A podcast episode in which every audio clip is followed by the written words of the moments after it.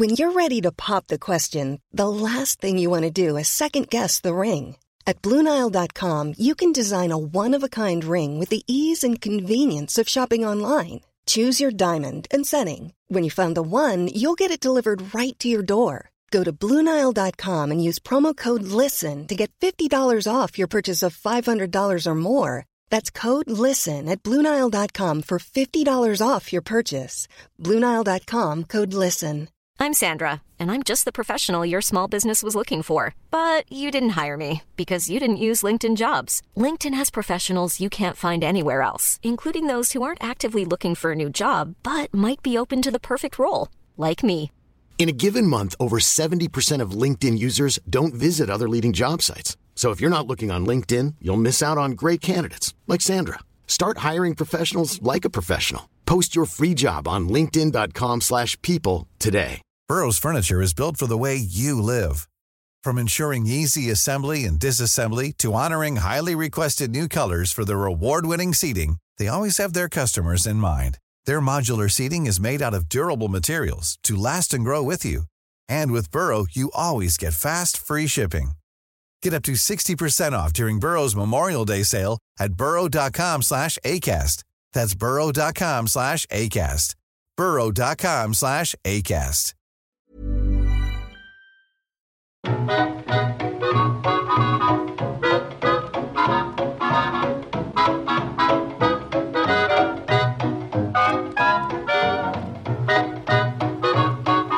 Den bästa artikel jag har läst på år och dagar skrevs förra året av DNs Erik Esbjörnsson, och det handlar om afrikanska ledares hattmode.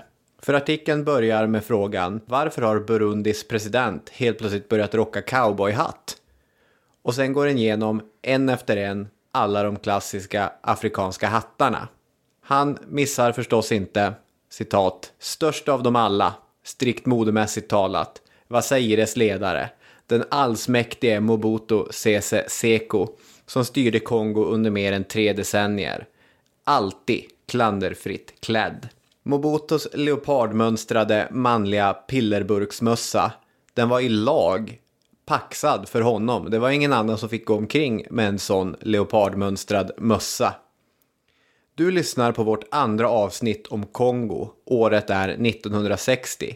I vårt förra avsnitt lärde vi känna Patrice Lumumba, den drivna och skickliga politikern som tillsammans med ett antal andra kongoleser stått i fronten för den senkomna frigörelsen från Belgien.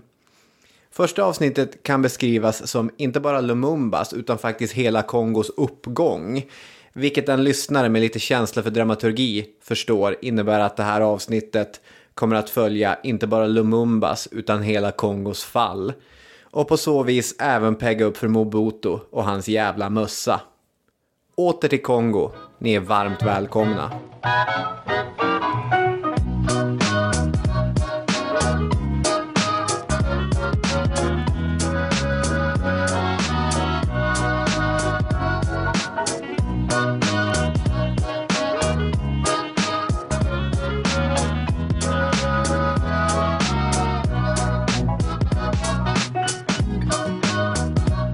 Jag brukar ju påpeka Mobutus mössa när jag tar upp klassiska diktatorer i min undervisning om Afrikas ekonomiska utveckling och sådär. Jag har en bild på honom till och med här. Här står Mobutu i sin leopardskinnsmössa. Ja. Så att den är karaktäristisk. Däremot visste jag inte att han i lag var, liksom, hade ensamhet på den. Ja, men så var det. Den där artikeln som jag pratar om, den är faktiskt helt underbar. Den går igenom vilka ledare som har baseballcaps, vilka som klär sig i mer traditionell mössa från afrikansk folklig kultur. Eller Burundis president med cowboyhatten då. Det var därför att många av hans väljare började tycka att urbaniseringen var så obehaglig. Och då ville han signalera: jag är en man av jordbruk, kofösare, cowboyhatt. Militärbasken, såklart. Ja. Också en klassisk afrikansk ledaremössa. Jo, ja. Nu är det här inte ett möss- och modeprogram så, utan vi ska prata om lite annat också. Mm, det ska vi göra. Det säger sig självt, det här är del 2 av ett dubbelavsnitt om Kongo 1960 och början av 1961. Ni kommer antagligen få mer ut av det här avsnittet om ni lyssnar på första delen först. Det är tips. Men det är ditt liv. Låt ingen jäkla poddare säga åt dig hur du ska bete dig. Nej, vill du nu lyssna på det här och liksom kastas in i viktig dramatik och mycket elände, så är det här avsnittet du ska avhandla. Den 30 juni, självständighetsdagen, hade den nyvalda premiärministern Patrice Lumumba i ett mycket omtalat tal bland annat sagt följande: såväl inåt som utåt kommer det nya Kongo, vår älskade republik som min regering ska skapa, att vara ett rikt, fritt och blomstrande land.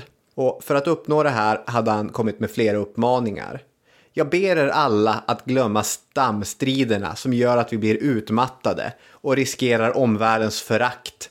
Jag ber den parlamentariska minoriteten att hjälpa min regering med konstruktiv opposition och strikt hålla sig inom lagens och demokratins råmärken. Jag ber er alla att inte rygga tillbaka för något offer för att ge oss framgång i vårt storslagna företag. Slutligen ber jag att utan undantag respektera alla medborgares liv och välgång, liksom de utlänningar som bor i vårt land. Om dessa utlänningars beteende lämnar övrigt att önska är vårt rättsväsende redo att utvisa dem från republikens gränser. Om de däremot beter sig väl blir de lämnade i fred, för även de arbetar för vårt lands välstånd. Ska vi komma med en spoiler? Hur blir det med Lumumbas vision? Ja, den blir inte riktigt så som han hade hoppats. Det går inte. Blir det ett rikt, fritt och blomstrande land? Nej. Det blir inte det. De första 5 åren av Kongos existens brukar ibland kallas för den första republiken. Och av dessa 5 år kommer vi egentligen bara prata om den första fasen. Det knappa halvåret som är Patrice Lumumbas kongolesiska epok. Och i denna episod kommer de 4 politiker som vi i olika grad berörde under förra avsnittet att spela olika huvudroller. De är maktpretendenter som skulle passa i valfri strömmande dramaserie alldeles oavsett om den nu spelas i Washington eller Westeros eller vart ni nu vill sätta den. Mm-hmm. Varför inte sätta den i Centralafrika? Patrice Lumumba känner ni, premiärminister i den nya regeringen, 35 år gammal, Kongos mest profilerade politiker. Men som vi sa så är Kongo nästan en kontinent i sig, och det är framförallt östra Kongo i storstaden Stanleyville som Lumumbas stronghold ligger. Mm. Sen har vi Joseph Kasavubu, president och statschef i nya landet, åldersman med sina 45 år fyllda. Han hade också en storstad, Leopoldville, samt ett stort stöd i Kongo Central. Kongo Central ligger inte centralt i Kongo, utan det är den mest västliga provinsen av alla och den enda som har en liten kuststräcka. Mm. Sen har vi Moïse Tshombe som bara hade fått bli generalguvernör i sitt Katanga. Regeringsbildandets loser. 40 år hade han hunnit bli 1960. Tchombes parti Konakat hade backning av både belgiska gruvintressen samt det talrika Lundafolket, och han hade också sin storstad, Elisabethville. De här 3 hade ju varit valrörelsens största och mest profilerade politiker. De var etablerade stjärnor i den unga kongolesiska demokratin. Det var inte 29-åriga Mobutu Sese Seko, Lumumbas privatsekreterare, en man utan storstad, utan något eget parti. Utan leopardskinsmössa. Ja, precis. Han kommer ha lite olika mössor. Först ingen mössa, sen tar han på sig en liten sån här militärkeps. Mm. Men leopardskinsmössan ligger fortfarande i framtiden. Om ni tycker det är konstigt att jag är så noga med åldern på de här, så finns det faktiskt en pedagogisk poäng med det hela. I den typen av afrikansk tradition som annars tydligt präglade Kongo så har hög ålder fört med sig aktning. Men det visar sig att demokrati var ett spel för den unga generationens kongolesiska ledare. De här var barn egentligen. Ja, det är väl att ta i. De hade inte blivit byåldersmän ute i kongolesisk landsbygd. Och den typen av, om hövdingar är det ordet vi ska använda, hade ju misslyckats gravt i det här riksdagsvalet. Det var bara 7-8 stycken som hade tagit sig in totalt. Historia är ju ett tacksamt ämne på det sättet att vi alltid sitter inne med svaret. Det är enkelt att peka på, säga att de här lirarna vi kommer följa är oerhört naiva, att det är en arrogant och oerfaren generation som tog över ledningen för landet. Jag vet inte, jag har tänkt på det under det här avsnittet, att det är så svårt att skilja resultat från intention. Eller, det är lätt att bara kolla på resultat, inte på intention. För mycket som vi kommer prata om nu är ju välmenande. Jo. Men det blir katastrof.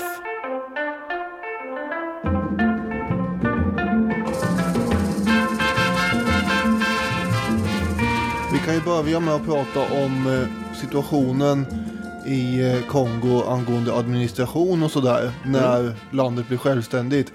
Den belgiska administrationen är ju den som har funnits då.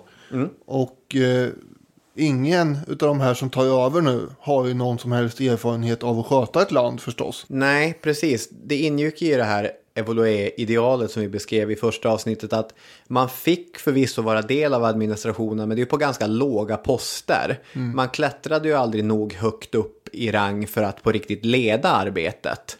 Utan man var olika typer av sekreterare eller andra lägre tjänstemän. Weibuk jämför med som att de har tagit körkort för bil men helt plötsligt finner sig själva bakom spakarna på ett jetplan. Just det. Det är lite svårt att manövrera där. Tanken vid självständigheten var ju att det skulle ske en slags övergångsfas av smidig art. Från kolonialstyre till självständighet. Belgarna har ju lovat här att de ska ställa upp och vara med här, och den belgiska regeringen hade uppmanat sina tjänstemän att stanna kvar i landet här nu. Var kvar nu en period här och så ser vi till att det här rullar på alltjämt. Armén till exempel, Force Public, de styrdes ju av 1000 europeiska befäl, i regel belgare då. Armén var ungefär 25 000 man stark, kongolesiska soldater då. Just det. Överbefälhavaren för de här, det var ju general Janssens, som vi nämnde i förbifarten i förra avsnittet. Det är en belgisk officer, men han är ju mycket för det här med disciplin, som nästan gör någon lite tysk. Nu är ju militärer ofta för det här med disciplin visserligen. Men rättesnöret i hans värld är ju tukt och bestraffningar. Så är det. Om man inte lyder, ja, då är det hårda bud som gäller här. Det man kan säga om Force Public var att det var en välsmord institution som till detta var krigsvan. Alltså både i första och andra världskriget hade de deltagit. Och gjort det med framgång, får man säga också.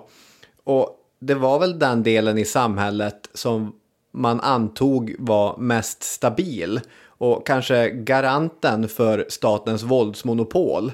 Utan armén så fanns inte det. En till grej som är intressant med Janssens är att Patrice Lumumba som premiärminister, när han hade delat ut ministerposter, då passade han på att dela ut en till sig själv. Ja, han blev försvarsminister. Det blev så. Av bara farten. Ja, det blev så. Så Janssens nya chef är på alla sätt och vis Lumumba. Precis. Och det man ska säga om Janssens och Lumumba var att de drog inte riktigt jämnt. Eller de hade olika syn på saker och ting. I efterhand, ska det sägas, så ombads Janssens att beskriva Lumumba. Och det är det här... Ja, det är ett citat som alltid återkommer när man läser om den här epoken av Kongo. Då skriver han: moralisk personlighet, ingen. Intellektuell personlighet, mycket ytlig. Fysisk personlighet, med sina nerver påminner han mer om ett kattdjur än en människa. Ja. Janssens är inget fan av Lumumba. Nej, det kan man ju slå fast. Måndagen efter den här långhelgen av firande för självständigheten. Just det, var vi på då? 4 juli. Ja. Och då brukar det ju förekomma fyrverkerier i andra länder och så. Men nu hade det... Ja, då tänker jag på USA. Men nu hade man skjutit iväg fyrverkerierna dagarna innan här. Så är det. Och firat och haft sig. Nu är det måndag morgon och nu är det dags att gå till jobbet igen. Och då visar det sig att soldater i Force Public vid en förläggning har helt enkelt börjat vägra och lyda order. Men vad falskt, tänker Janssens. Och så åker han dit och tänker sig att nu ska han straffa de här. Och det gör han också. Och ger dem en rejäl skopa ovett. Och sen degraderar han de här soldaterna som inte har lydit. Nu är väl problemet kväst. Det är inte. Det här är tvärtom ganska kontraproduktivt. Visar det sig. För nästa dag så är det 500 soldater som protesterar mot den här situationen. Och vad är det för situation de protesterar mot då? Tänker du? Jo, de vill ha bättre betalt. Det är fler som har velat, både nu och då. Men det var en grej. Ja. De tyckte inte att de fick tillräckligt med pengar för att överhuvudtaget kunna leva. De ville ha bättre villkor i allmänhet. De levde väldigt trångt och de fick för lite mat, och sen var de emot den här diskrimineringen som de utsattes för av sina vita befäl, som de tyckte. Den skulle genast upphöra och sådär. Mm. De belgiska officerarna, de levde i fina villor och hade hög levnadsstandard och mycket prestige och så. Och soldaterna här nu, de ville ju få möjlighet att klättra i graderna i armén. Just det. Vi blev ju självständiga förra veckan för tusan. Mm. Nu måste vi kunna få bli något annat än bara soldater. Mm. Kongolesiska tjänstemän och politiker fanns ju. De kunde ju klättra, och de kunde också tjäna en massa pengar och ha det bra. Varför skulle inte det gälla oss i armén? Vi har en kongolesisk president, en kongolesisk premiärminister. Ja, saken är ju dock att det krävs högre utbildning för de här högre befälsposterna. Mm. Och det fanns kongoleser som höll på att utbilda sig vid militärhögskolan i Bryssel. Just det, de hade fått påbörja någon sorts treårig officersutbildning. Just det, de skulle spottas ut därifrån om några år. Ja, det här är också lite sent påbörjat från belgarna. Ja, hade de gjort det här lite tidigare så hade ju de varit klara, de här kongolesiska befälen då, men det är de ju inte nu. Nej. Och soldaterna här, de vill inte vänta. De anser att de har ju firat den här självständigheten, och de borde då få bättre förhållanden direkt själva här, omgående. Mm. Det finns ju ibland tankar om att de skulle då ha uppviglats kanske av Lumumbas tal också bland annat. Det har ju funnits anklagelser om. Just det, det kan man hitta i vissa texter om det här perioden. Talet som vi berörde förra avsnittet. Mm. Men soldaterna är ju lika ilskna på kongolesiska politiska ledare som på vita officerare. Mm. Den 5 juli 1960 så sprider sig det här myteriet i förläggningen som ligger 2 timmar ungefär bilmässigt ifrån Leopoldville. Mm. Och Reibrook, han skrev så här: hundratals militärer revolterade. De misshandlade sina officerare och tvingade dem och deras fruar och barn att söka skydd i mässbyggnaden. Under tiden ockuperade de också ammunitionsdepån. Utanför förläggningen, längs vägen till huvudstaden, uppstod allvarliga kravaller i trakterna av Madimba Inkisi. Här var det inte vita officerare som militärerna gav sig på, utan vita medborgare. Ett antal europeiska kvinnor utsattes för sexuellt våld. En av dem blev inom loppet av 5 timmar våldtagen 16 gånger. Allt medan hennes man, mor och barn var närvarande. Det håller på att spåra helt och hållet, som du säger. Och Janssens, han känner nu att jag måste gå till mig själv, till mitt innersta, till den jag är. Och han lyckas med en fingertoppskänsla som får både den belgiska kungen och premiärminister Lumumbas tal en knapp vecka tidigare att framstå som lysande exempel på försiktighet. Samlar de upproriska soldaterna, läser lusen av dem och tar fram en svart tavla där han skriver: före självständigheten är lika med efter självständigheten. Ingenting är förändrat. Ingenting har förändrat. Han är en person som inte fattar att halva grejen med en kolonial frigörelse är att du liksom byter tänkande. Emancipate yourself from mental slavery. Du tänker på ett annat sätt, du kräver någonting annat. Men det spårar. Vad han menar och tänker kanske är att armén har ju varit en pelare i Kongo före självständigheten, och armén kommer fortsätta att vara en pelare av viktighet även efter självständigheten. Business as usual. Ja, det är det han tänker, ja. Ja, och hade man utbildat de här så, liksom, officerarna i tid så att man hade kunnat byta ut arméns högerbefäl efterhand, då hade ju det hade varit helt annorlunda då. Ja, så är det. Men nu är det inte så. Nej. Och när Janssens inte kan lösa det här problemet, då känner försvarsminister Lumumba sig tvungen att gripa in. Och då åker han ju ut till den här förläggningen, och hans, vad ska man säga, schackdrag för att lösa det här, eller Alexanderhugg för att lösa detta, det är ju att helt enkelt istället för att jobba på Janssens metod att degradera folk så befordrar han ju alla en hel grad. Mm. Då får de hoppa upp ett snäpp i skalan. Mm. Men det värsta är att de är inte nöjda för det. De vill ha de högre officersposterna. De vill ju kunna bli överste och major och sånt där. Inte bara sergeant. Utan nej, vi vill ha mer, säger de. Och då blev Lumumbas nästa drag att avskeda Janssens.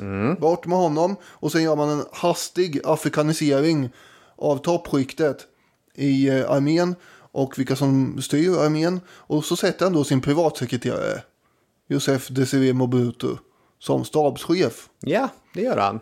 Och han hade ju inte mycket till militär utbildning, lika mycket som ekonomisk utbildning när de skickade honom och förhandlade om ekonomiska saker. Nej, han var journalist. Just det, men det verkar vara någon slags allt-i-allo-yrke under den här tiden. Då kan man göra lite allt möjligt. Precis. Som överbefälhavare så hittar han förvisso Viktor Lundula som hade varit av underofficersrang, sjukvårdssergeant. Sannolikt ett av de mer drastiska exemplen på militär befordran som går att hitta. Från underofficer till överbefälhavare. Det gick snabbt här.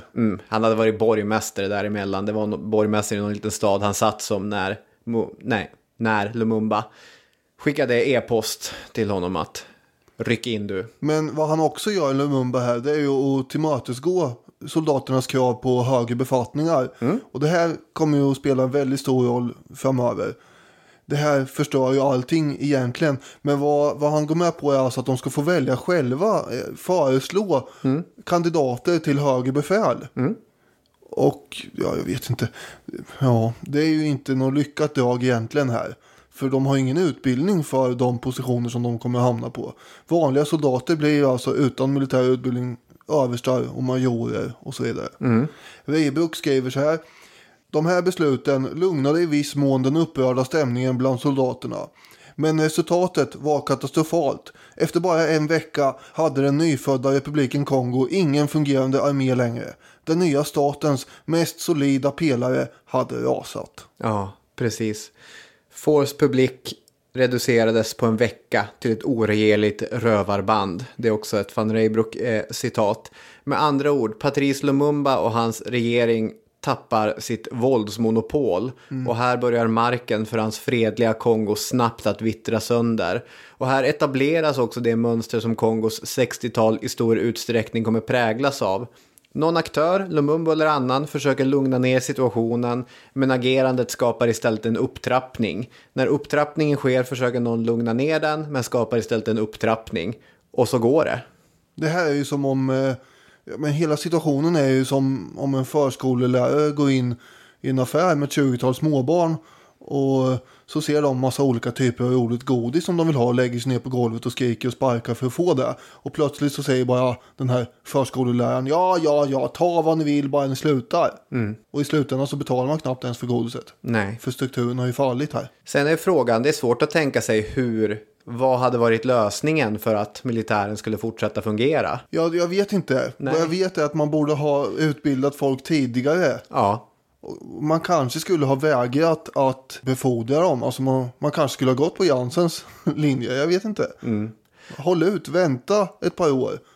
Ja, det var som vi var inne på i det förra avsnittet att avkoloniseringen kommer för sent, men när den sker så går den för snabbt. Det finns ju en underofficersutbildning i Kongo också. Och är man intresserad av att avancera så får man kanske söka sig till den då. Det här är ju lätt för mig att sitta och säga liksom 60 år senare. Ja, men så kan det vara.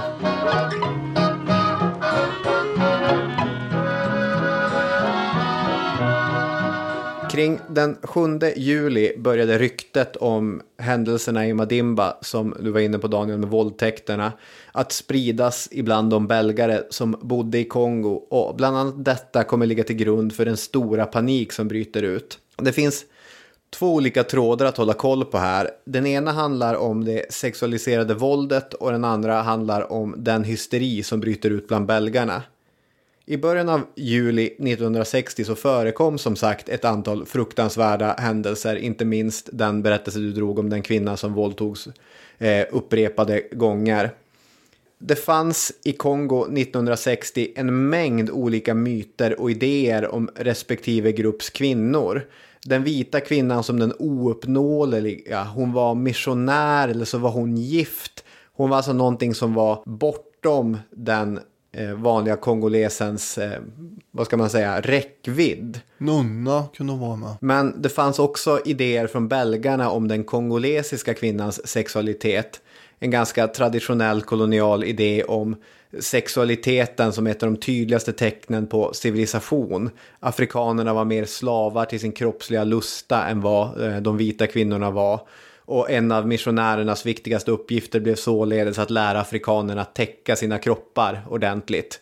Och man såg de här i européernas ögon ociviliserade kläderna som ett tecken på att det här är en lägre moraliskt stående grupp. Det här är ju relevant än idag, det är liksom sexualiserade våldet, eftersom konflikten i Demokratiska republiken Kongo i så stor utsträckning har präglats av just sexualiserat våld som ett krigsmedel. Ja, det här är ju synnerligen närvarande och påtagligt fortfarande i Kongo. Ja, precis. Om inte ännu mer. Ja, nej, ännu mer. Ja. Det har ju blivit ett verktyg för att skapa politisk kaos. Jag var inne och läste om det här i veckan, och det finns studier som har gjorts på det här där man har intervjuat soldater som har varit verksamma i kriget i Kongo då, där man liksom man skiljer till och med på våldtäkter. Den ena våldtäkten som de ser är sexuellt driven, och den andra som är en våldtäkt som bara görs som bestraffning eller som krigsmedel. Mm. Alltså det hela är synnerligen fruktansvärt och mörkt, och det är också därför som Dennis Mukwege var en så oerhört välförtjänt Nobelpristagare. Ja, verkligen. Långt innan han fick det där Nobelpriset så kom jag hem en dag när jag bodde i Gävle efter jobbet, och sen så var det någon artikel som någon hade länkat på Facebook. Mm. Det var ju många år sedan det här. Mm. Men hur, du vet hur det kan vara när man kommer hem efter jobbet och är trött och bara så måste man ställa sig och skala potatis och det är grejer som ska rättas och sådär. Mm. Jag lägger mig i soffan ett tag först och så läser jag lite här för att se vad som händer. Så kom den där artikeln upp, och efter jag läst den, det var ju om han Mukwege och de insatser som han gjorde i Kongo och hur det såg ut med det här sexualiserade våldet där. Och efter att man har läst den där så tänkte man, det var ju som att världen stannade upp lite, att vad har man för problem egentligen i sin egen vardag? Det är bra att få ett sånt här litet fönster ibland ut till verkligheten. Ja, verkligen. Så å ena sidan så ska vi ha med oss att det fanns de här skeva idéerna om kvinnors sexualitet, och det var en del av kulturen egentligen på bägge sidor. Och å ena sidan ska vi ha med oss att det förekom fruktansvärda övergrepp, men det viktiga här, eller det viktiga, men en sak som är viktig för att förstå belgarnas agerande nu, det är att de här kommer dramatiskt överdrivas. Det kommer uppstå en sorts hysteri ute bland belgarna. Det är ju så att kongoleserna är ju många, många fler förstås. Och bara det numerära överläget kanske gör att de blir ganska nervösa. Mm. Man kan ju dra en parallell till sydstaternas bomullsplantager i USA på 1800-talet. Den är inte alls långsökt. Och hur rädda de var för slaveriuppror under kriget. Före en enda belgare hade mördats eller lynchats eller whatever, så ringlade bilköerna genom samtliga storstäder. Kilometer efter kilometer. Ja, precis. Målet var Brazzaville, som vid denna tidpunkt var en autonom republik inom det franska samväldet. Det skulle i och för sig bara vara några månader till innan Brazzaville också blev en självständig republik, men vi tar ett Kongo i taget. I juli 1960 så är det dit många belgare vill. 8 000 plantageägare och 23 000 tjänstemän inom både privat och offentlig sektor sticker nästan omedelbart. Mm. Van Reybroek skriver: idag vet vi att den här plötsliga masspsykosen inte stod i förhållande till den verkliga faran. Det var som att en biograf tömdes sedan någon med hysterisk röst skrikit "Det brinner! Det brinner!" medan det i själva verket rörde sig om en brand i en askkopp. Situationen var allvarlig, utan tvekan, men det fanns ingen anledning till allmän evakuering. Ett hallucinatoriskt uttåg kallar han det, och ett exodus. Mm. Många lämnar ju med tanken att de sen ska komma tillbaka, att det här bara är temporärt. Mm. Men det blev ju permanent. Mm. Och nu ska då alltså outbildade och illa förberedda människor ger sig på arbetsuppgifter som de inte är kapabla att utföra. För efter en vecka har Kongo ingen armé, och efter 2 veckor har Kongo ingen högre förvaltning längre. Nej. För det är ju nämligen den högre förvaltningen som de belgiska tjänstemännen har styrt. Ja. Vad får det här för konsekvenser för till exempel ekonomin då? Sitter du och funderar på, säger jag. Ja, jag är väldigt nyfiken på det hela. Den kollapsar. Totalt. Jordbruket, det har ju varit exportinriktat. Ja. Det brukar ju vara så när man är koloni. Just det, gummi och kaffe och massa grejer. Ja, nu är det ingen som sköter den ulliansen längre kan man säga. Så att både gummi och kaffe och bomull och allt annat som exporteras, det blir kvar. Och de här grödorna ligger på plantagerna och ruttnar. Mm. Man har inget know-how som det heter. För det var europeiskt. Mm. Så man vet inte hur man ska hantera saker och ting här. Och dessutom, ja, hur ska man kunna exportera till vem? Mm. Hur gör man det? Mm. Det är liksom omöjligt att sköta det här längre. Människor då i tiotusentals som har arbetat på de här plantagerna. Sockerraffinaderier, ölbryggerier som de gillar så mycket. Mm. Det måste ju vara en stor katastrof. Ja, ölen inte längre flödar här. De blir arbetslösa. Arbetslösheten späs på ytterligare av att väldigt många kongoleser inne i städerna hade jobbat som personal på vita gods eller på vita hus. I vita hushåll är väl det bästa sättet att uttrycka det. Så att både på landsbygd och i städer så ökar arbetslösheten drastiskt. På lång sikt så kommer det här industriella jordbruket att övergå till ett traditionellt jordbruk också. Ja, precis. Kassava och sånt där blir där man odlar istället. Mm. Den enda sektor som inte påverkades nämnvärt, det var den viktigaste sektorn. Gruvindustrin. Och det är skönt att det är liksom den ekonomiska motorn bara tickar på. Ja, att Lumumba kunde räkna tusenlapparna som kom därifrån. Hur var det nu med det? Nej, just det. Den kongolesiska staten är inte majoritetsägare över de företag som bryter de råvaror som överhuvudtaget gjorde Kongo så intressant för så många. Ready to pop the question? The jewelers at BlueNile.com have got sparkle down to a science with beautiful lab-grown diamonds worthy of your most brilliant moments. Their lab-grown diamonds are independently graded and guaranteed identical to natural diamonds, and they're ready to ship to your door. Go to BlueNile.com and use promo code LISTEN to get $50 off your purchase of $500 or more. That's code LISTEN at BlueNile.com for $50 off. BlueNile.com, code LISTEN. Hiring for your small business? If you're not looking for professionals on LinkedIn, you're looking in the wrong place. That's like looking for your car keys in a fish tank.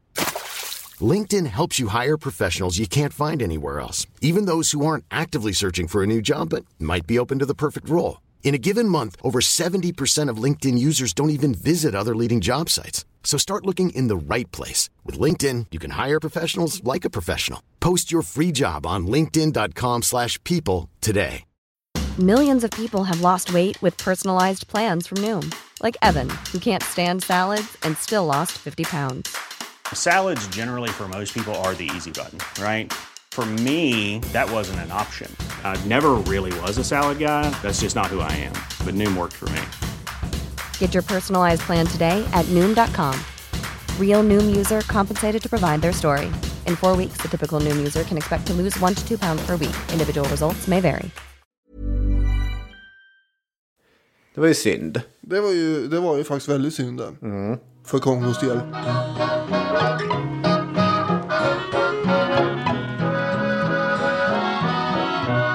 Den 9 juli, då har vi de första dödsoffren. Det är 5 stycken, bland annat. Inkluderas där en italiensk konsul. Mm. Och nu har vi lik här också. Just det, det här är Elisabethville i Katanga. Mm, i södra Kongo. Mm. Och det här gör att den belgiske försvarsministern ingriper med order om att landsätta fallskärmsjägare i Elisabethville. Mm. I den södra provinsen här, Katanga. Får man skjuta in nu, alltså, det är alltså 1 vecka och 2 dagar mellan det att Belgien högtidligt drar sig tillbaka och att Belgien militärt intervenerar. Ja. Det är inte så lång tid kan tyckas. Nej. Motiveringen här är ju förstås att belgiska liv är i fara, vilket man för all del kan argumentera för. Mm. Enligt ett fördrag som har funnits då också mellan Belgien och Kongo så skulle ju den belgiska armén ingripa till hjälp för Kongo om den kongolesiska regeringen önskade. Mm. Nu är det bara att Lumumba som är premiärminister, han har inte alls bett om något ingripande. Nej, det har han inte. Och snart framstår det som att belgarna ockuperar södra delarna av landet helt enkelt. Ja, det får man ju säga. Alltså, van Reybroek, han hittar sin inre Spartan och kommenterar lakoniskt beslutet genom att säga det var ett i alla avseenden olyckligt beslut. Alltså, utan att förstå vad man egentligen håller på med så har Belgien för första gången på 120 år genomfört en offensiv på ett annat lands territorium. Ja. Och det finns också en sorts bedrövlig ironi i att vid rundabordssamtalet gick man med på vad som helst för att inte få ett kolonialkrig på sina axlar eller på liksom sitt samvete. Ja, vad har man nu då? Man har ett kolonialkrig. På sina axlar och samvete. Ja. Att de släpper ner fallskärmsjägare får jag sticka in. Det är ju förstås mycket strategi i det och taktik och militära aspekter och sådär. Men det är också så att många soldater hade fallskärmsjägaruniform i Kongo överhuvudtaget. Mm. Kapuscinski skrev ju om det där, att han var ju förvånad över att det fanns så himla mycket fallskärmsjägare. Ja, det är en sak han går och nystar i. Varför finns det så fruktansvärt många fallskärmsjägare? Och då visar det sig att kongoleserna, de är rädda för allting som kommer från luften eller från himlen. Det måste ju vara något extra läskigt och farligt med. Mm. Så de här uniformerna är förknippade med, ja, det är någon som har ramlat ner från himlen här. Mm. Då måste man tilldela den lite extra respekt och fruktan. De här belgiska trupperna, det man kan peka på för att säga att det här handlar inte bara om att skydda belgiska medborgare, att man ganska snabbt börjar avväpna kongolesiska trupper som inte deltog i det här arméupproret. Och det är också intressant att poängtera att det sker just i gruvindustrins Katanga. Den 11 juli, det vill säga några dagar senare, vi är fortfarande, det har inte gått 2 veckor än här. Nej. Då utropar sig också Katanga självständigt. Mm. Samma dag har belgiska örlogsfartyg för övrigt beskjutit hamnstaden Matadi. Och de har inte så många hamnstäder. Ja, det är den. Ja, det är den. Och här kan man inte gömma sig bakom att det handlar om att försvara belgiska liv längre. När man ligger där och hamrar på med stora krigsfartyg. Nej, den liksom förklaringen håller ju till viss grad. När liksom britterna placerar sina kanonbåtar utanför den kinesiska kusten kan vi inte säga att det här handlar om att skydda brittiska liv. Nej. Det handlar om något annat. Det handlar om något annat. Och som sagt, den här dagen så dels är det de här beskjutningarna mot Matadi, men längre in i landet i Katanga så har då den här politikern Moïse Tshombe utropat Katanga till ett självständigt land. Och Belgiens regering var inte alls beredda på det här egentligen, men väljer förstås att stödja Tshombe ändå. Det är trots allt i Katanga allt gott finns i form av diamanter, kobolt och allt möjligt fint metall och mineraler som man vill ha. Ja, det här är ganska intressant för när nyheten når premiärminister Lumumba och president Kasavubu att Katanga utropar sig självständigt, då tänker ju de såklart att det är belgarna som ligger bakom det. Mm. Att nu är Tshombe deras nickedocka. Men det är ju inte riktigt så det fungerar. Nej. Utan det är Tshombe som han är ju missnöjd med den politiska situationen har blivit för honom. Han ville ju bli en viktig minister i den nya regeringen i Kongo, men det blev han ju inte. Nej. Och vad gör man då? Hur ska man jämföra det här? Är det som om, vad heter han? Någon som utropar något område i Sverige självständigt som inte har fått, det är svårt att dra den här parallellen kanske. Ja, det är de här detaljerna i ditt exempel som gör den så övertygande. Ja, men först tänkte jag Törnman där uppe i... Ja, det är ju för sig... Men han har ju aldrig varit nära att få någon ministerpost i för sig väl? Nej, så är det ju. Men det är ju bra på det sättet att Kiruna skulle motsvara Katanga när det gäller mineralrikedom. Ja, eller hur? Det är, ja, bra tänkt där, Daniel. Belgien erkänner ju aldrig formellt Katanga egentligen, men däremot så hjälper de ju till med att bygga upp till exempel den katangesiska, eller man ska säga, Riksbanken, centralbanken där. Och den belgiske kungen, han tycker ju mycket bättre om Tshombe jämfört med Lumumba, och det är kanske inte så konstigt. Nej. Med tanke på det där talet som Lumumba höll. Och i själva Katanga så blir ju samarbetet ganska intimt mellan de belgiska militärerna och Tshombe och de här katangesiska ledarna. Vi kommer se exempel på det vad det lider. När Lumumba och Kasavubu flyger till Elisabethville för att bara kolla upp vad händer här egentligen. Då får de inte ens landa, de får inte landningstillstånd. Nej. Belgarna hade ju velat återställa ordningen här i landet nu. Men nu är ju det att det här var inte 1800-talet. Det här är kalla krigets era. Ja. Så istället så kommer den här situationen urarta till ett potentiellt tredje världskrig. Reaktionerna i övriga landet, de är ju våldsamma. Och våldet mot belgarna, de eskalerar ju här nu.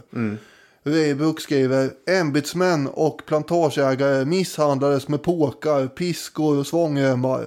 Några tvingades att dricka sitt eget urin eller äta fördärvad mat. Mellan den 5 juli och den 14 juli misshandlades ungefär 100 europeiska män. Lika många kvinnor blev våldtagna och 5 vita personer mördades. Mm. Och där har vi det där kolonialkriget de inte vill ha.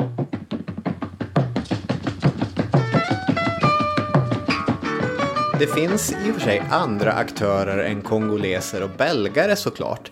Det finns, som du var inne på, andra stora länder, och det finns inte minst sedan 15 år tillbaka en internationell organisation som ska finnas till hjälp under olika kriser. Den heter såklart FN, och den leds 1960 sedan 7 år tillbaka av den svenska generalsekreteraren Dag Hammarskjöld. Det var denna organisation som den 12 juli mottog ett telegram. Ja, och det är ju då Lumumba och Kasavubu som har suttit och snickat ihop på ett smått desperat vis. Mm. Och det här telegrammet innehåller bland annat att Kongo, citat, anklagar belgiska regeringen för att i detalj ha förberett Katangas utbrytning för att behålla greppet om vårt land. Stopp. Regeringen, stödd av det kongolesiska folket, vägrar att ställas inför ett fullbordat faktum som härleder sig ur en sammansvärvning mellan belgiska imperialister och en liten grupp katangesiska ledare. Stopp. Betonar extrem brådska och insisterar på att FN utan dröjsmål skickar trupper till Kongo. Vi får ju komma ihåg att Lumumba lite grann själv har bidragit till förfallet här i Kongos egna armé. Och nu kommer han då hoppas att FN ska gå in och göra jobbet åt honom på sätt och vis. Mm, det kan man säga. Liksom en vecka efter det att Kongo blev medlemmar i organisationen så behöver de omedelbar och direkt hjälp. Ja, så är det. Och Dag Hammarskjöld, han agerar ju snabbt. Sammankallar säkerhetsrådet i New York. Och där sitter man och diskuterar det här. Sovjetunionen uttalar sitt stöd för Kongo omgående. Mm. De andra säkerhetsrådsmedlemmarna, de tycker också att det behövs ett ingripande. Ja, alltså alla är ju för ett omedelbart ingripande i form av fredsbevarande styrkor. Det var ett verktyg man hade använt med stor framgång under Suezkrisen. Men liksom, den jobbiga frågan är ju hur vi ska förhålla oss till anklagelserna mot belgarna. Ja. De flesta andra var inte lika pigga på att utmåla Belgien som skurkaktiga angripare här. Nej. I resolution 143 så uppmanar säkerhetsrådet Belgien att dra tillbaka sina styrkor från republiken Kongos territorium. Mm. Och sen sjösätter man då den största FN-operation dittills. Och det är då operation ONUC. Och jag antar att det här måste ju... Jag vet inte om Koreakriget räknas med här. För det är också en stor... Det borde vara en större operation kan jag tycka. Men det är Weibuck som påstår att det här är den största FN-operationen dittills. Ja, precis. Det beror väl lite grann på hur man räknar Koreakriget också. Visst, men det är under FN-flagg ju. Ja, det är det. Lumumba tycker i alla fall inte att det här räcker. Han tycker att det är konstigt att Belgien inte har fördömts i den här resolutionen. Mm. Och att det finns inget i resolutionen heller som handlar om att Belgien med våld ska drivas ut så fort som möjligt. Nej, precis. Nu går det undan. Den 14 juli bryter Lumumba och Kasavubu helt sina diplomatiska kontakter med Belgien. Och de skickar ett nytt telegram. Vad är det för telegram, tänker ni? Ska han skicka ett ännu hårdare telegram till Dag Hammarskjöld? Det är ett himla sms-skrivande här. Så är det. Nej, om inte FN kan ge dem den hjälp som behövs så får man gå till det land som mest helhjärtat ställt sig bakom dem i säkerhetsrådet. Det blir Sovjetunionen. De ber Sovjetunionen om hjälp, och det här är helt otroligt intressant egentligen. För som Van Reybrouck säger, med ett enda telegram så öppnas Afrika upp som spelplan för det kalla kriget. Tjoff! Precis. Och samma sekund... Och jag tror inte de fattar vad de gör. Såklart inte. De har inte en aning om det, utan de sitter i panik och försöker bara, vem kan hjälpa oss här nu? Ja, precis. Och samma sekund som Nikita Khrushchev mottar det här telegrammet så har ju CIA såklart avlyssnat det. De har ju järnkoll på alla telegram. Det här telegrammet har ju till och med läckt till dem innan det skickades. Ja. Och de tog inte sina ögon bara, men vänta här nu, vad gör jag nu här? Ja. ja, vad gör han nu? De kan inte ha trott sina ögon. Nej. När det här dök upp. Han vänder sig till Sovjetunionen. Ja. Om inte det var så tidigare, så som jag tänker i alla fall med detta, så är Lumumbas öde beseglat. Det fanns två stora kända kobolttillgångar. Det ena låg i Sovjetunionen, den andra låg i Kongo. Det fanns inte på kartan, inte med i kalkylen att Sovjet skulle få monopol på den värdefulla metallen. Liksom utan kobolt, inga legeringar i jetmotorer eller turbiner. Det är en metall som precis hela världen skriker av fortfarande till batterier och till grejer. Och till touchscreen-skärmar. Ja. Och vi, alltså hur många är vi inte som använder touchscreen-skärmar? Jag sitter och pillar på en just nu här. Ja. Det är nästan 50% chans att det här kommer från Kongo. Ja, 60, mellan 60 och 70%. Det värsta är att det är nästan aldrig markerat att det kommer från Kongo. Nej. Eftersom det är i regel små barn som håller på att gräva ut det här koboltet. Mm. Så Apple och andra, de skriver ju att de har köpt det från andra länder. Ja, vad skönt. Som ibland inte ens har kobolttillgångar. Ja, men det smugglas ju ut. Ja, såklart. Och sen så noteras det någon annanstans. Det där är ett jätteproblem ju. Mm. För tusan. I Katanga bröts för övrigt också uran. Ännu en naturtillgång med viss relevans under kalla krigets atomstinna dagar. Ja, verkligen. Då landar vi i en fråga. Patrice Lumumba har skickat ett telegram till Sovjetunionen. Är det här en kommunist vi har att göra med? Det här är ju en relevant fråga. Särskilt när han ber om hjälp av en kommunist. Då skulle man kunna tänka sig att det rör sig om en kommunist. Ja, alltså jag ska villigt erkänna att jag tror att när jag skrev om det här ämnet till dig så kallade jag Patrice Lumumba Afrikas Che Guevara.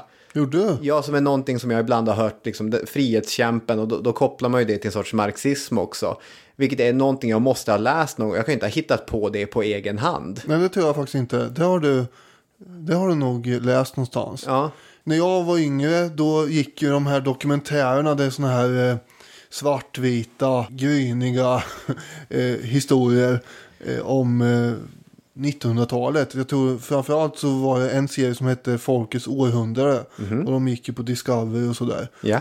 Och det var ju där jag stötte på Lumumba och Mobutu och alla de här först. Och där diskuterades ju det här också, om han var kommunist eller inte. Jag har sett andra dokumentärer senare också med amerikanska ministrar och regeringstjänstemän och så vidare som tvärsäkra på att han var ju kommunist. Lumumba var så kommunist. Det var så kommunist.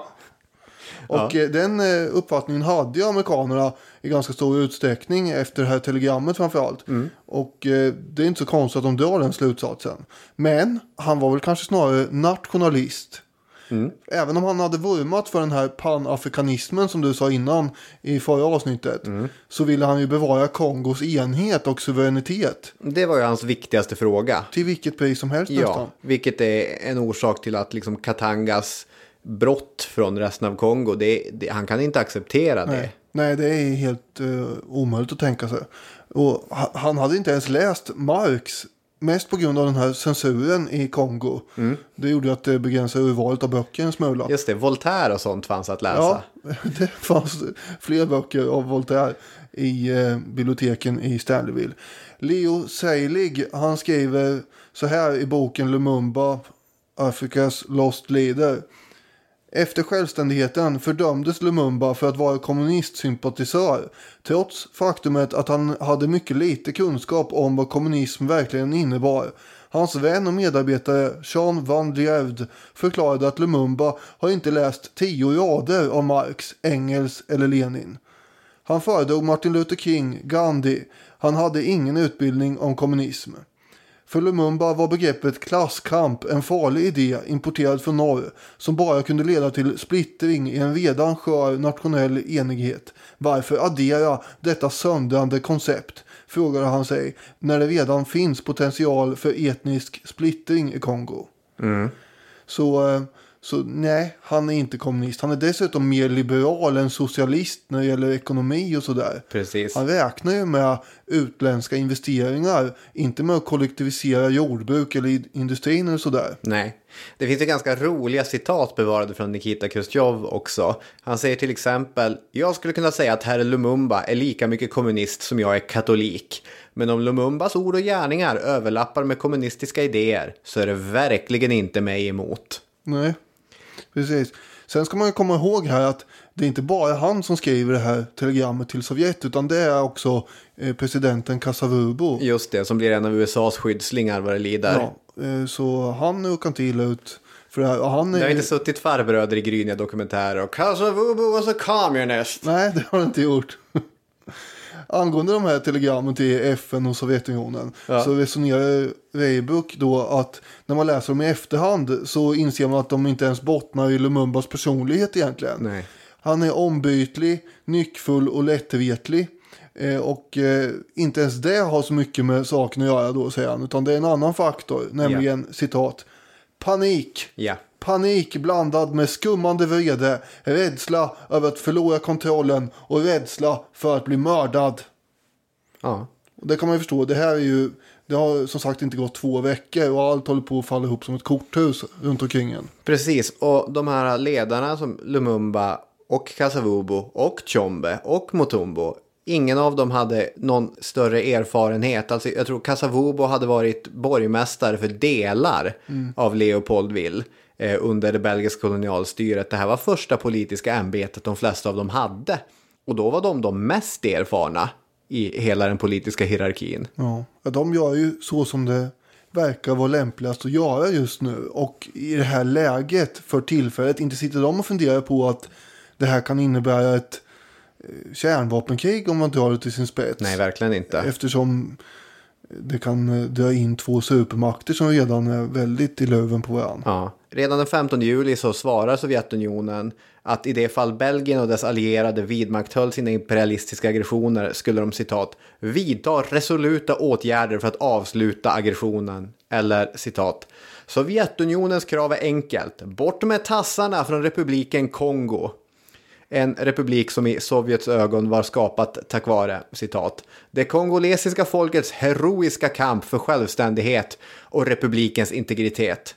Och sådana var de, Sovjetunionen. De skulle aldrig under 50- och 60-tal göra annat än helhjärtat stödja ett land som kämpade för autonomi mot en mycket mäktigare motpart. Nej, det var ju deras grej. Mm. Det kan man lyssna om. Jag tänkte säga, på tal om någonting helt annat som absolut inte har någon koppling, så har vi gjort ett avsnitt om situationen i Ungern 1956. Ja, det har vi. Som inte har med det här att göra. Nej.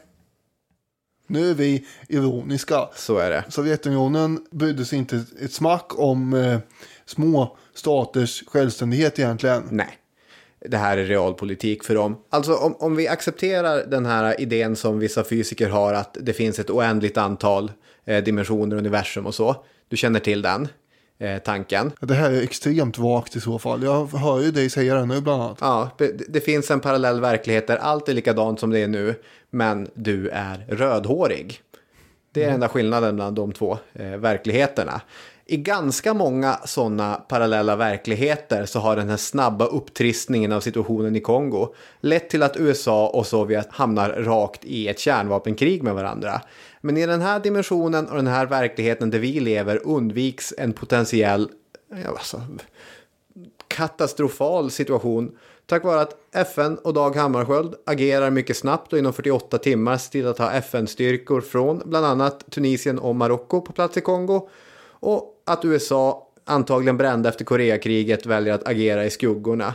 De kommer att trycka dit Lumumba genom att investera i Kasavubu och inte minst ösa pengar på Mobutu istället. Mm. De har ju en CIA-chef i Leopoldville som mycket effektivt rullar in de här båda nyckelaktörerna, Kasavubu och Mobutu.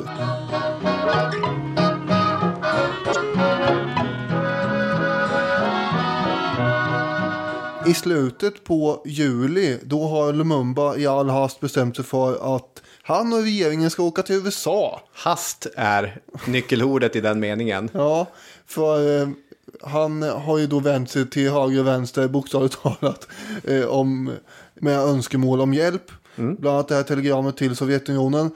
Och det har ju då redan amerikanerna sett. Det vet inte han om förstås när han åker dit ungefär 14 dagar senare. Vanligtvis så brukar statsbesök omfattas av ganska omsorgsfulla förberedelser. Det är tjänstemän och diplomater från de här båda länderna det handlar om som ska sitta i många och långa möten och prata igenom protokoll och planering. Ska ni åka till det här monumentet? Ska ni äta det där till förrätt?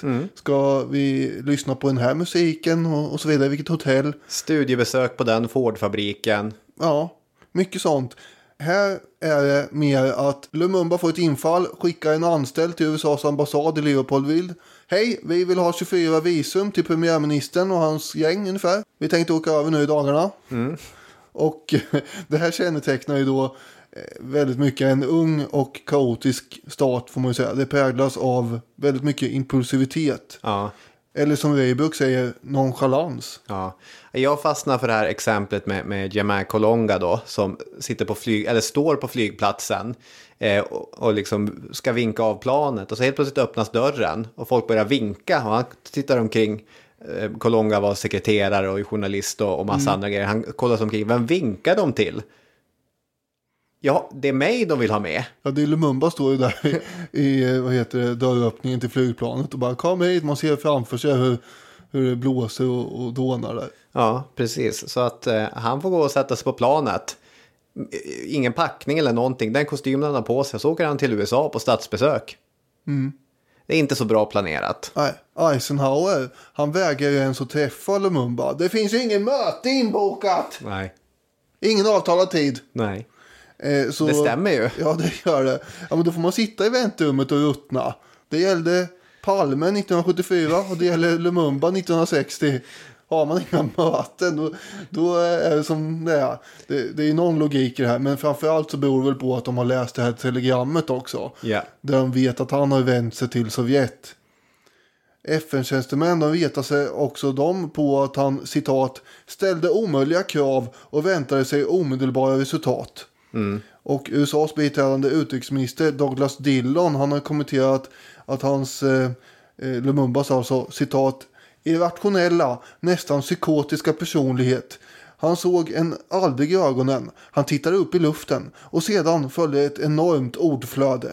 Hans ord hade aldrig något samband med det vi ville tala om. Man fick en känsla av att han som person ägde en besatthet som jag bara kan beskriva som messiansk. Han var helt enkelt inte rationell. Och det här går en sån ju... person kunde inte de jobba med, tyckte jag. Nej, men det här går ju också hand i hand med den tidigare framförda förklaringen att det här är en person som har panik. Ja, jo, visserligen. Jag tror inte att det här är Patrice Lumumba i sitt esse.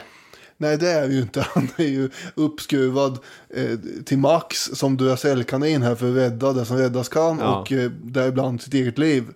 Men... han har ju en rastlös personlighet och det är väl det som har fört honom fram till premiärministerposten också kanske. Ja, så är det ju. Men det här statsbesöket inom citattecken och besöket på FN också, det faktiska resultatet av det här är ju att han har bränt sina broar med USA och börjar få FN att vända sig från honom också. Ja, så är det. Sen är det klart att skicka ett telegram till Sovjetunionen om hjälp bränner också broar hos USA. Ja. Om vi ska hårdra det. Nu kan väl inte situationen bli värre. Egentligen. Armén är i kaos. Förvaltningen är upplöst. Ja. Den rikaste provinsen Katanga har försökt byta sig ut. Belgien har gett Katanga sitt stöd och invaderat landet. Ja. Och till på köpet så börjar generalsekreteraren i världsorganisationen, FN då, oroa sig för att världsfreden är hotad. Kan det bli värre? Jo, ja, det kan det. Nu utropar sig nästa provins självständig. Den 8 augusti förklarar sig nämligen provinsen Kasai självständigt. Ja. Och det är en grannprovins till Katanga. Det här avsnittet började den 30 juni. Nu har vi hunnit till den 8 augusti. Ja, just det. Det är en ekonomiskt viktig region för övrigt också. De har stora diamanttillgångar där. Och i vad som antagligen är Patrice Lumumbas allra sämsta idé och förslag, eftersom det så dramatiskt slår mot hans egna människor, så skickar han dit den kongolesiska armén som vi tidigare har sett inte är skickat hantera någonting. De skulle ha problem att ta på sig skorna i rätt ordning i den liksom, organisation som de är nu. Ja. När den kongolesiska armén drar fram i Kasai dör tusentals oskyldiga människor. Hammarskjöld fördömer det som ett stort övergrepp på grundläggande mänskliga rättigheter, vilket det är. Ja, får jag skjuta in lite här? Mm. Det är ju så att den här utbrytningen är ju baserad på etnicitet. Mm. Det är folket Baluba som vill ha ett eget land, åtminstone deras ledare Kalonji. Mm. Han hade ju inte heller fått någon ministerpost. Nej, han var inte ens med på persongalleriet i början. Nej. Men där hade vi honom. Ja, där hade vi honom. Och, så det här är ju en klassisk typ av separatism alla Katalonien kan man säga. Ja. Och det som hände när Lumumba skickar in sin armé som inte är kapabel, som du sa, till någonting, det är ju att när man begår de här massakerna som det faktiskt är, så blir det ju ett slags folkmord. Mm. Det ska väl sägas där också att den här typen av etnisk politik som Kasai är ett exempel på, det är helt logiskt när liksom, staten, den centraliserade staten inte kan trygga ekonomi och kroppslig säkerhet. Då blir familjen och stammen och etniciteten mycket viktigare. Mm. Alltså framförallt i ett sånt där stort land som Kongo. Det är en väldigt konstig konstruktion till att börja med. Ja, jo. Det är ju. Men det beror ju på den här Kongoflodens förgreningar ut över hela Centralafrika. Och att Stanley och Leopold på 1800-talet tyckte att ja, men det här blir bra att ha som infrastruktur och åka båt på och transportera grejer.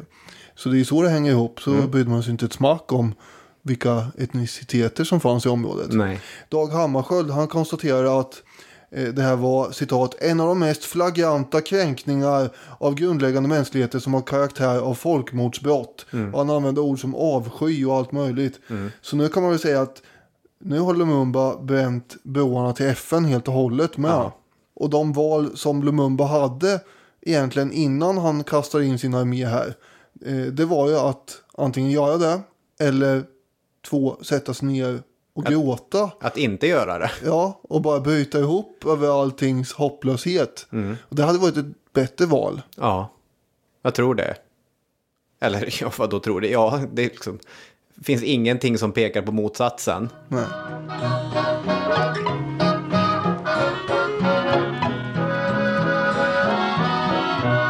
Den 5 september 1960 så äger en av de allra märkligaste episoderna rum. För nu har det slutligen skurit sig mellan presidenten Kasavubu och premiärministern. 20:00 på kvällen går en sändning ut i radion då, där alla människor som, vad ska man säga, vetgiriga människor sitter och lyssnar på en lektion i engelska. Mm. Så bryts den här lektionen för att Kasavubu med myndig stämma berättat att han låtit avsätta Patrice Lumumba som premiärminister och istället ersatt honom med Joseph Ileo. Ja, okej. Jaha, säger alla som sitter och lyssnar. Det här är ju stora nyheter. Ja, det är. Vi får bara också påpeka att det är inte totalt 100% täckning på radioapparater i Kongo här. Nej, så är det. Men de som hade en radioapparat, de reagerade ju såklart. Ja. Nu händer det grejer. Och så får vi anta att man flockades kring radion och försökte höja så att alla skulle höra. Kanske man hyschade jazzbandet inne på baren. Mm. Så, nu pågår det grejer. Vi låter radion stå på. Nu är det lite engelsk lektion, men snart kanske vi får mer info. Jo då, en dryg timme senare så kommer ny info. Då går en ny kommuniké ut. Den här gången är det Patrice Lumumbas oefterhärmliga sätt att snacka som hördes. Och han berättar att det är han som har avsatt Kasavubu och ingenting annat. Men vänta här nu, vem är som avsätter vem? Mm. Tänker nog många. Ja, det är ingen som vet det vid det här laget. Van Reybroek skriver, som om Kongo inte hade nog med en militär, administrativ, ekonomisk, etnisk och global kris. Så fick den nu också en konstitutionell kris på halsen. Ja, det kan ju pigga upp. Ja. Jag lyssnar ju faktiskt ibland på gamla avsnitt som vi har gjort sådär för att se hur de håller fortfarande. Ja. Och inför den här vändan så lyssnar jag då särskilt på Zimbabwe eftersom det är ett annat afrikanskt land då. Mm. Och deras frigörelse. Och där höll jag på med någon slags anrättning av en maträtt, hur man då, eller någonting, jag hade en metafor där jag jämförde hur man förstörde ett land med ett recept. Mm. Och så skulle man krydda med en massa inflation och en massa, gå in och riva ner plåtskjul i städer och grejer. Det var liksom Robert Mugabes karaktäristiska sätt att skjuta sitt land i foten, ja, och magen. Här får man säga att det finns en hel rad olika ingredienser som hjälper till att förstöra det här landet. Så om det var en soppa i Zimbabwe, så är det här inte ett dugg bättre. Nej, vilken maträtt skulle du säga att det här är då? Jag tror jag använder begreppet stuvning, om det är ett begrepp. Ja. Då. Och det här, jag vet inte, det här är något liknande. Det här är en väldigt dålig metafor. Men det är många olika aspekter och kriser i det här landet just nu. Ja. Som visar att ingenting egentligen fungerar. Nej, alltså, om man tar en halv sekund och bara tänker på det här, så det är så fruktansvärt trasigt och hemskt och bedrövligt. Nu ser jag att jag har skrivit en anteckning här ändå. Mm. Det står, det här är receptet för en kolossal soppa som man inte löser upp i vasken i första taget. Så jag tänkte tydligen på matmetaforen även här när jag skrev lite inför det här avsnittet. Mm. Lumumba kan ju åberopa artikel 51 som innebär att bara parlamentets kamrar kan ge en riktig tolkning av de här lagarna. Mm. Då gör han det, och det visar sig att parlamentet den 13 september då bekräftar hans ord. Det vill säga, de går inte med på att ha någon annan premiärminister som presidenten har utsett. Mm. Och det är nu då som ridån kommer gå upp för Lumumbas gamla kompis, mopedpolaren, den militära stabschefen och journalisten Mobutu. Just det, fortfarande inte i leopardskinsmössa, men numera i sån här militärkeps. Mm. Du vet hur de ser ut. Skärmmössa. Ja, det är ett bättre ord. Ja. Mm. Det här är då mannen som kommer att styra Kongo fram till 1997. Mm. Och den 14 september så gör han sin första statskupp med stöd och hjälp av CIA. Ja. Den resulterar i att Kasavubu får sitta kvar som en sorts vingklippt statschef, och att Patrice Lumumba kommer sätta sig i husarrest i Leopoldville. Ja, Mobutu har ju för övrigt den helt oförtjänta titeln överste. Mm. Och han börjar ju då med att låta en samling unga akademiker ta över styret här. Jag vet inte hur de hade tänkt det på längre sikt. Vi har ju fler olika faser i Kongos utveckling och historia fram till 1965 sen, som kommer att sluta med att Mobutu tar över makten. Precis. Men vi är inte riktigt där än egentligen. Nej. Lumumba, han spelar förstås på att han är landets demokratiskt valde ledare, vilket är sant. Men det är ganska få som önskar att se honom göra comeback här. Mm. Belgarna är mycket nöjda över att han är borta. Just det. Amerikanerna är minst lika nöjda över att han är ute ur leken. Yep. President Eisenhower ska ju till och med ha gett order om att han borde elimineras. Mm. Tanken är att Lumumba ska avlivas med hjälp av giftig tandkräm. De håller på att tänka ut sådana grejer på CIA ibland. Just det, det kanske är samma team som hade alla de här idéerna om hur Castro skulle plocka ner skylten. Det var många käcka exempel som fanns där med också. Ja, det är också en sorts korkskruvstänkande hos CIA.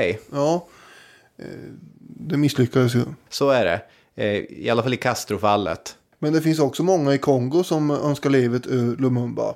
Mm. Och det här gör att han ber om hjälp från FN och ber om skydd. Och de sänder faktiskt ut en trupp då från Ghana som ska bevaka hans hus, som han alltså inte får lämna.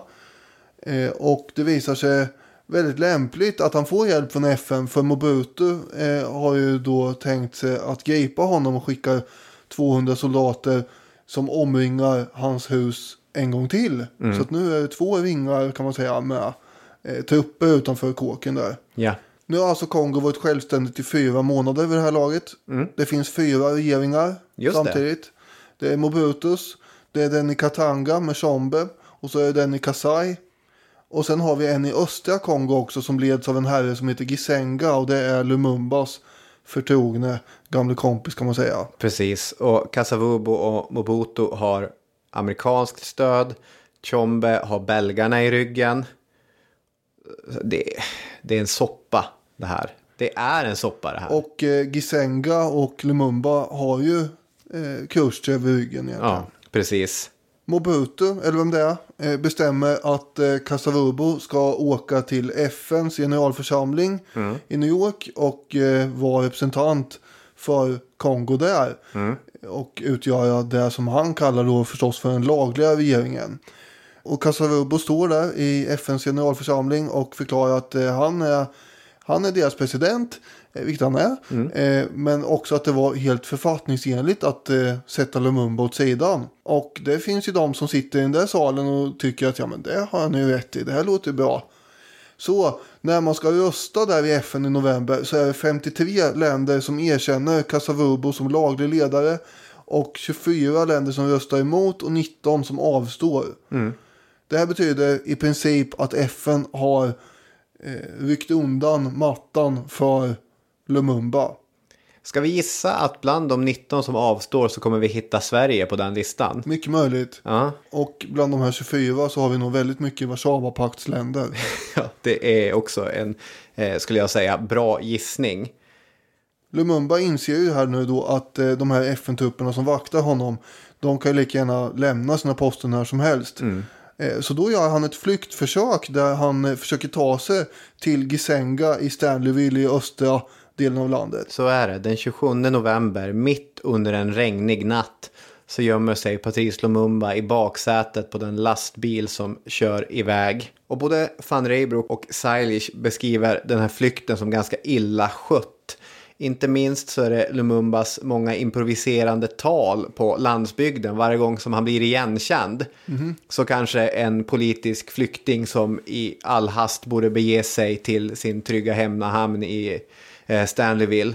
Han kanske borde säg ingenting om att ni såg mig. Nu kör vi. Det är inte jag. Ja, av ditt upplägg att döma här så har jag en känsla av att det inte så går till. Jag heter inte Patrice Lumumba, jag heter Fabrice Malamba.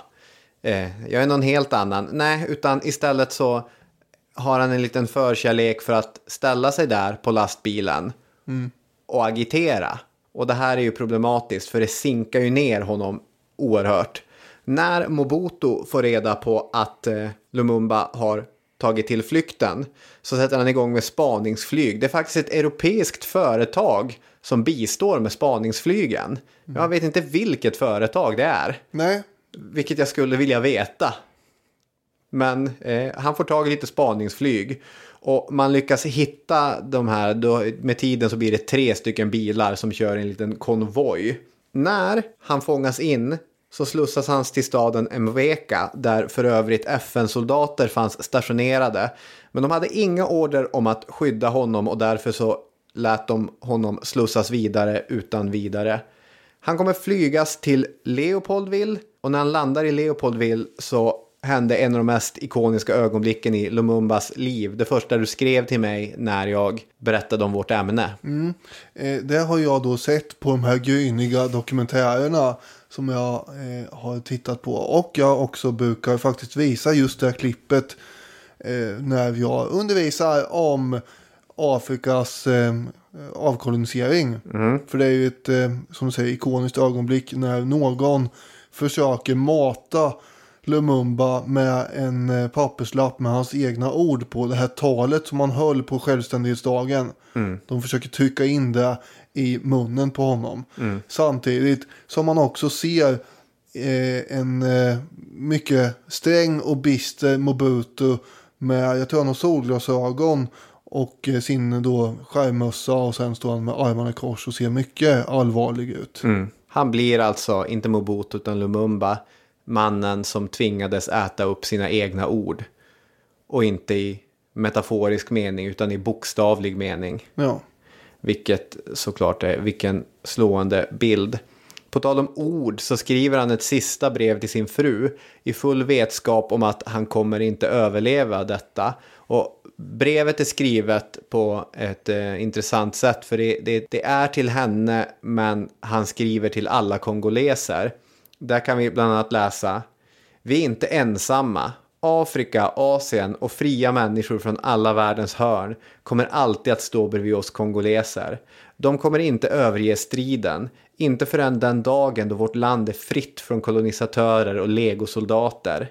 Till mina barn som jag lämnar vill jag säga att Kongos framtid är vacker, men att den kräver från dem den heliga uppgiften att bygga upp allting på nytt. Och han avslutar: Afrika kommer att skriva sin egen historia, och den kommer att vara från norr till söder om Sahara en historia av ära och värdighet. Gråt inte för mig, min kära.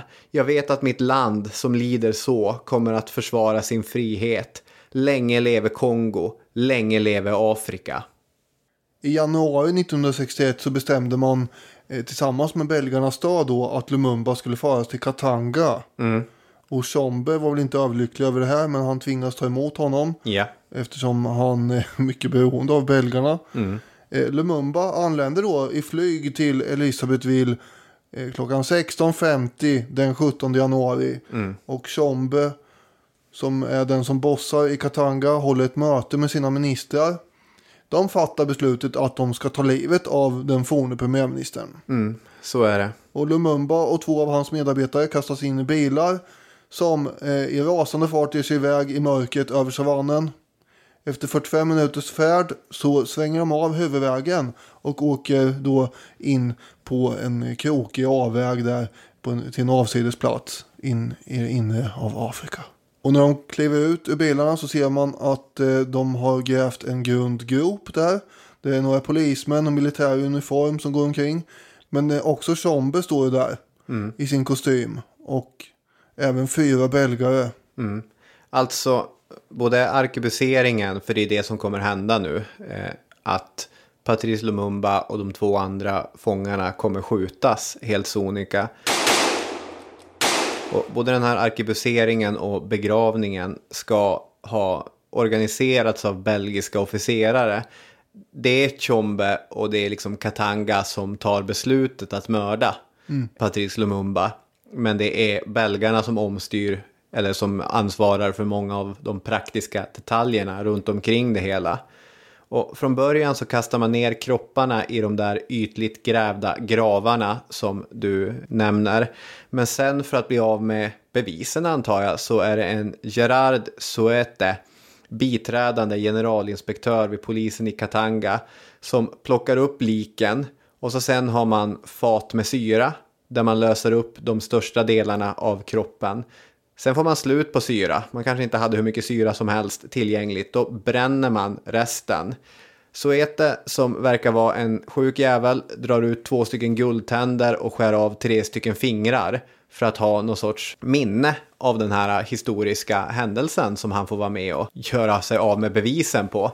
Så senare hemma i Belgien ska han under många år haft de här 3 fingrarna och 2 guldtänderna i en liten ask som han under fester kunde ta fram. Och bara, kom med, ska jag visa någonting.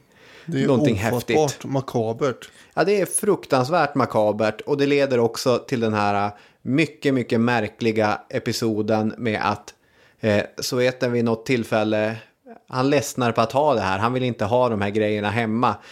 Jag vet inte om det ska kunna kopplas till honom eller om han har fått dåligt samvete eller någonting. Men när han är ute på någon båtresa på Nordsjön så har han med sig asken och kastar den över relingen. Och de sista kvarvarande resterna från Kongos första premiärminister sjunker till botten i, vad är det van Reybrouck skriver, i ett grått europeiskt hav. Mm. Lumumba och de andra 2 hade inte varit i Katanga mer än 5 timmar när de blev avrättade. Vi antar att varför han flyttades dit till att börja med var att det var för farligt att ha honom i själva Kongo. Och Tshombe ville inte förvara honom. Han ville bli av med honom. Mm. Alltså Lumumba, även en vinklippt fängslad Lumumba, är en farlig aktör. Lumumba mördades av trupper från Katanga och från Belgien. De är ytterst ansvariga. Men som Seilig skriver så finns det en större ohelig allians bakom allt detta. Och läser från hans bok. Vi kan namnge några av de ansvariga. Jaha. Belgien, Storbritannien och Förenta Staterna.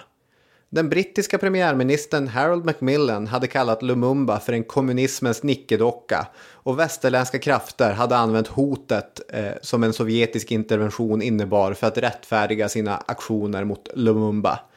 Så hoppar jag lite här. Amerikansk intervention var kritisk. President Eisenhower hade sanktionerat mordet på Lumumba.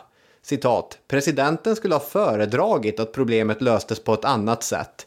Men han såg, liksom jag, att Lumumba var en galen hund och ville ha det hela åtgärdat. Och det är Larry Devlin då, USAs man på plats i Kongo, som återger vad Eisenhower ska ha sagt. Som sagt, Belgien och Katanga är ytterst ansvariga, men det fanns ju en tyst överenskommelse från väldigt många om att Lumumba var ett problem som det skulle vara skönast att bara bli av med. Så han dog på grund av 100 orsaker, både personliga och strukturella. Han hade dragit på sig så många fiender. I FN hade han inte hittat det stöd han trodde sig ha rätt till, och Sovjetunionen hade ju i slutet inte kunnat hjälpa honom heller. Nej. Men den största besvikelsen var nog ändå den panafrikanska sammanhållningen, för honom i alla fall. Redan under augusti 1960 hade han turnerat runt i andra afrikanska stater som dyrt och heligt lovat att hjälpa Kongo. Men när det skulle vara konferens som hölls i Leopoldville den 25 augusti, då dök ledarna inte ens upp. De skickade sina ambassadörer, lite plikttroget. Och idolen Nkrumah i Ghana, han skrev till Lumumba under september, mitt under den parlamentariska krisen, att Lumumba borde vara cool as a cucumber. Lugn och fin som en gurka. Och det är liksom, det är ju fint att få ett råd av en person man ser upp till. Ja. Håll dig lugn och kall nu. Vilket han i och för sig, det är ju bra råd till Lumumba. Men han hade hoppats på lite mer praktiskt stöd från Ghana. När det hade varit konferenser före självständigheten, då lät det som att panafrikanism var någonting ganska radikalt. Någonting som man hjälpte varandra. Nkrumah... Här fanns en solidaritet. Ja, precis. Nkrumah ville gå via FN. Han ville gå via diplomatiska kanaler. Den retorik som man hade byggt upp kring det här, det var just mest retorik. Mm. Och det är just ghananska FN-soldater som finns på plats där när han fångas. Och de kanske tyckte att det var jättedåligt eller så, men de hade inget mandat från FN att skydda honom. Alltså skyddar de honom inte.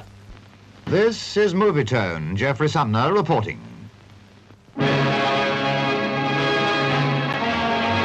Arrest, ill treatment, imprisonment, death. Such was the fate of Patrice Lumumba. And it has been the signal for violent reactions in many parts of the world. När nyheten om Lumumbas död kablas ut över världen så blir det en stor uppståndelse förstås. 13 februari läcker det ut, så att en knapp månad håller man det. Ja, och det blir ju demonstrationer i ganska olika typer av länder får man säga. Mm. Allt från Oslo till Tel Aviv, till Wien och New Delhi. Mm. Precis, Indien... Egypten, i Nassers Egypten så var delar av Lumumbas familj som han hade mottagit, och Jugoslavien, det kanske jag inte sa, är jättestora protester, och det här är ju de här neutrala länderna, eller vad man ska se dem, som ganska ofta svingade vilt mot forna kolonialmakter. Men även i New York och Paris, där det finns stora delar av den afrikanska diasporan, afroamerikaner eller europeiska afrikaner, där det är stora demonstrationer utanför de belgiska ambassaderna, vilket när man kollar på de bilderna så ser man någon sorts... Men det här är tidigt 60-tal, tidigt 1961, men det ser ut som sådana bilder som kommer att prägla hela resten av 60-talet, den typen av demonstrationer. Ja, så är det ju. In Paris, the Federation of African Students demonstrated near the Belgian embassy. They said it was to show their concern over events in Africa and to express their mourning at the death of Lumumba. It wasn't long, however, before they were involved in clashes with the police. Finally, reaction in Cairo. Carrying Lumumba's picture, a large crowd marched to the Belgian embassy. Demonstrators climbed the railings and began their anti-Belgian protest by kicking down the embassy shield. Och andra konsekvenser av mer, vad ska man säga, kuriös art är ju att i Moskva uppkallar man ett universitet efter honom. Och som du sa i början på förra avsnittet, tror jag det var, så...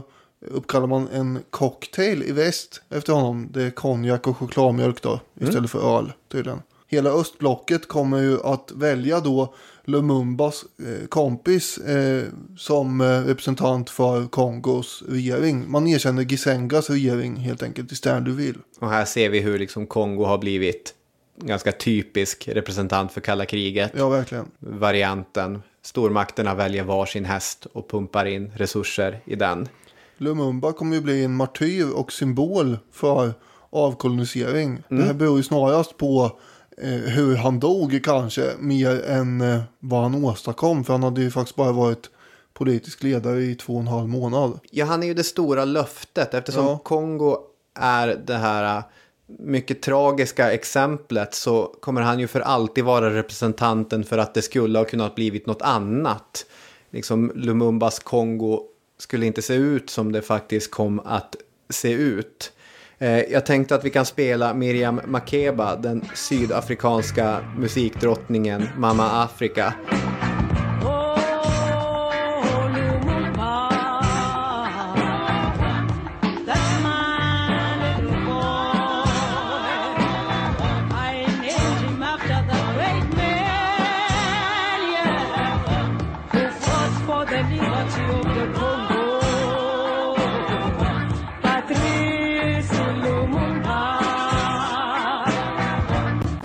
För den som inte hörde så sjunger hon Lumumba, that's my little boy.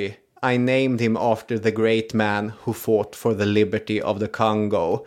Det här är alltså 1970, så på 9 år så har Lumumba fast etablerats ibland. Ja, men till exempel de här sydafrikanska liksom, exilkämparna som Makeba till exempel.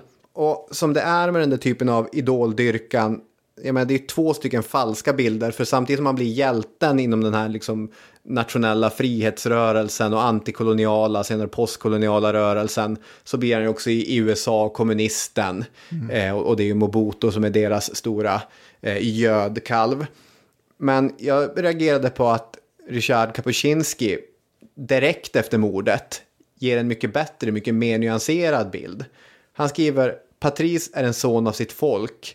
Han kan också vara naiv och mystisk ibland, och med de egenskaperna benägen för snabba språng från den ena ytterligheten till den andra. Från jublande glädje till stum förtvivlan. Lumumba är en fängslande figur just därför att han är så sammansatt. Ingenting hos honom låter sig definieras. Varje formel blir för snäv. En orolig och kaotisk hetsporre. Sentimental poet. Äregirig politiker, vildsint själ, förbluffande motspänstig och samtidigt undergiven, med full tilltro till sin egen sanning och döv för andras ord när han bara har öron för sin egen röst. Ja, han är ju poetisk på sätt och vis också, Kapuscinski. Ja. Han formulerar så mycket väl, men det gör Reibok också. Ja. Och jag tänkte dra ett citat som liknar Kapuscinskis lite grann här. Nu håller vi på att knyta ihop säcken här. Nu har vi upp lite olika citat om Lumumba. Ja, alltså blir det. Då skriver Reibok så här: med sitt olyckliga sätt att reagera på verkliga oförrätter skapade Lumumba med tiden fler ovänner än vänner. Tragiken i hans kortvariga politiska karriär ligger i att hans största triumf före självständigheten, en otrolig förmåga att entusiasmera folket, blev hans största nackdel när han som makthavare förväntades uppträda mer besinningsfullt. Magneten som först drog till sig stötte nu bort. För det är ju bland annat den här afrikaniseringen av armén som är ett stort misstag, även om den är sympatisk också på något plan, som Reibok säger. Den ställer ju till det alltså, och det här militära ingripandet i Kasai är ju ännu värre. Ja, det är katastrofalt. Ja, och det gör ju att allt går åt pipsvängen. Men det är också en följd av det ursprungsproblemet med militären, att han skickar in en opålitlig militär. Jag sitter inte inne på något recept på hur man borde gjort egentligen här, för att det är svårt att kanske bara tyglar det här militärmyteriet som vi pratade om i början av avsnittet. Det är ju där allt sätter igång liksom. Men jag landar ju i det här, och det är också så jäkla självklart att säga, men jag landar ju i det här att så dåliga som belgarna var på att driva kolonier, och de var ganska kassa på det, de var ju ännu sämre på att avkolonisera. Och vi ser ju liksom i både Kongo men även i Rwanda vilka sår som belgarna har lämnat efter sig. Om man hade påbörjat avkoloniseringen tidigare, om man hade gjort den långsammare. Det är ju den enklaste grejen att peka på för att det här skulle ha fått en mycket bättre möjlighet att fungera. Men det är ju inte ett råd till Lumumba. Nej, det är det inte. Det är för sent då. Och eländet för Kongo är ju inte över här heller, utan det är 4 år till av oreda som kommer att följa, och efter det så tar ju Mobutu över hela makten. Men då blir det lugnt. 1965, ja då blir det lugnare, men det är ett slags lugn alla Gaddafi och Saddam Hussein. Ja. Man hör inte skriken från cellerna i källarna. Nej, Richard Dowden beskriver ju hans Mobutus stat som en skalstat. Det är ingen riktig stat, utan det är en sorts fruktansvärt diktatur som går ut på att en man ska fylla sina fickor. Ja, det är kanske den mest vad ska man säga, ogenerade plundringen, privata plundringen av ett land sen Leopold II. Leopold II plundrade samma land privat. Gud, så hemskt. Ja, det är vi verkligen. Och det är ju så att i slutet på 90-talet när Mobutu faller ifrån så tilltar kaoset igen. Mm. Och det vore ju ganska verklighetsförvänt att påstå att det har löst sig på något verkligt sätt idag. Ja. I framtiden så får vi backa tillbaka och berätta om Leopold II:s Kongo. Vi får också gå framåt och berätta om Tshombes Katanga, om Mobutus girighet och om det gigantiska landet som är ett av 1900-talets stora öppna sår. Men just nu så känner jag mig oerhört stolt över att vi har gjort de här två avsnitten och det känns som ett mycket passande bokslut för vår tid på Radio Play. Det gör det verkligen. Vi har haft bra år tillsammans med Radio Play. Mm. Och ett stort tack till alla som vi har haft samröre med på Radio Play för det. Verkligen. Tack till alla lyssnare. Tack till alla som har hjälpt oss. Det är lite konstigt tack då, för vi är tillbaka nästa vecka. Ja. Och allt är som vanligt. Så är det, men ändå. Ja. Då blir det något, inte Kongo i alla fall. Nej, det blir det inte. Nej, vad det blir får ni se. Hörrni, tack så hemskt mycket för den här gången. Ta hand om er där ute. Hej då med er. Hej hej.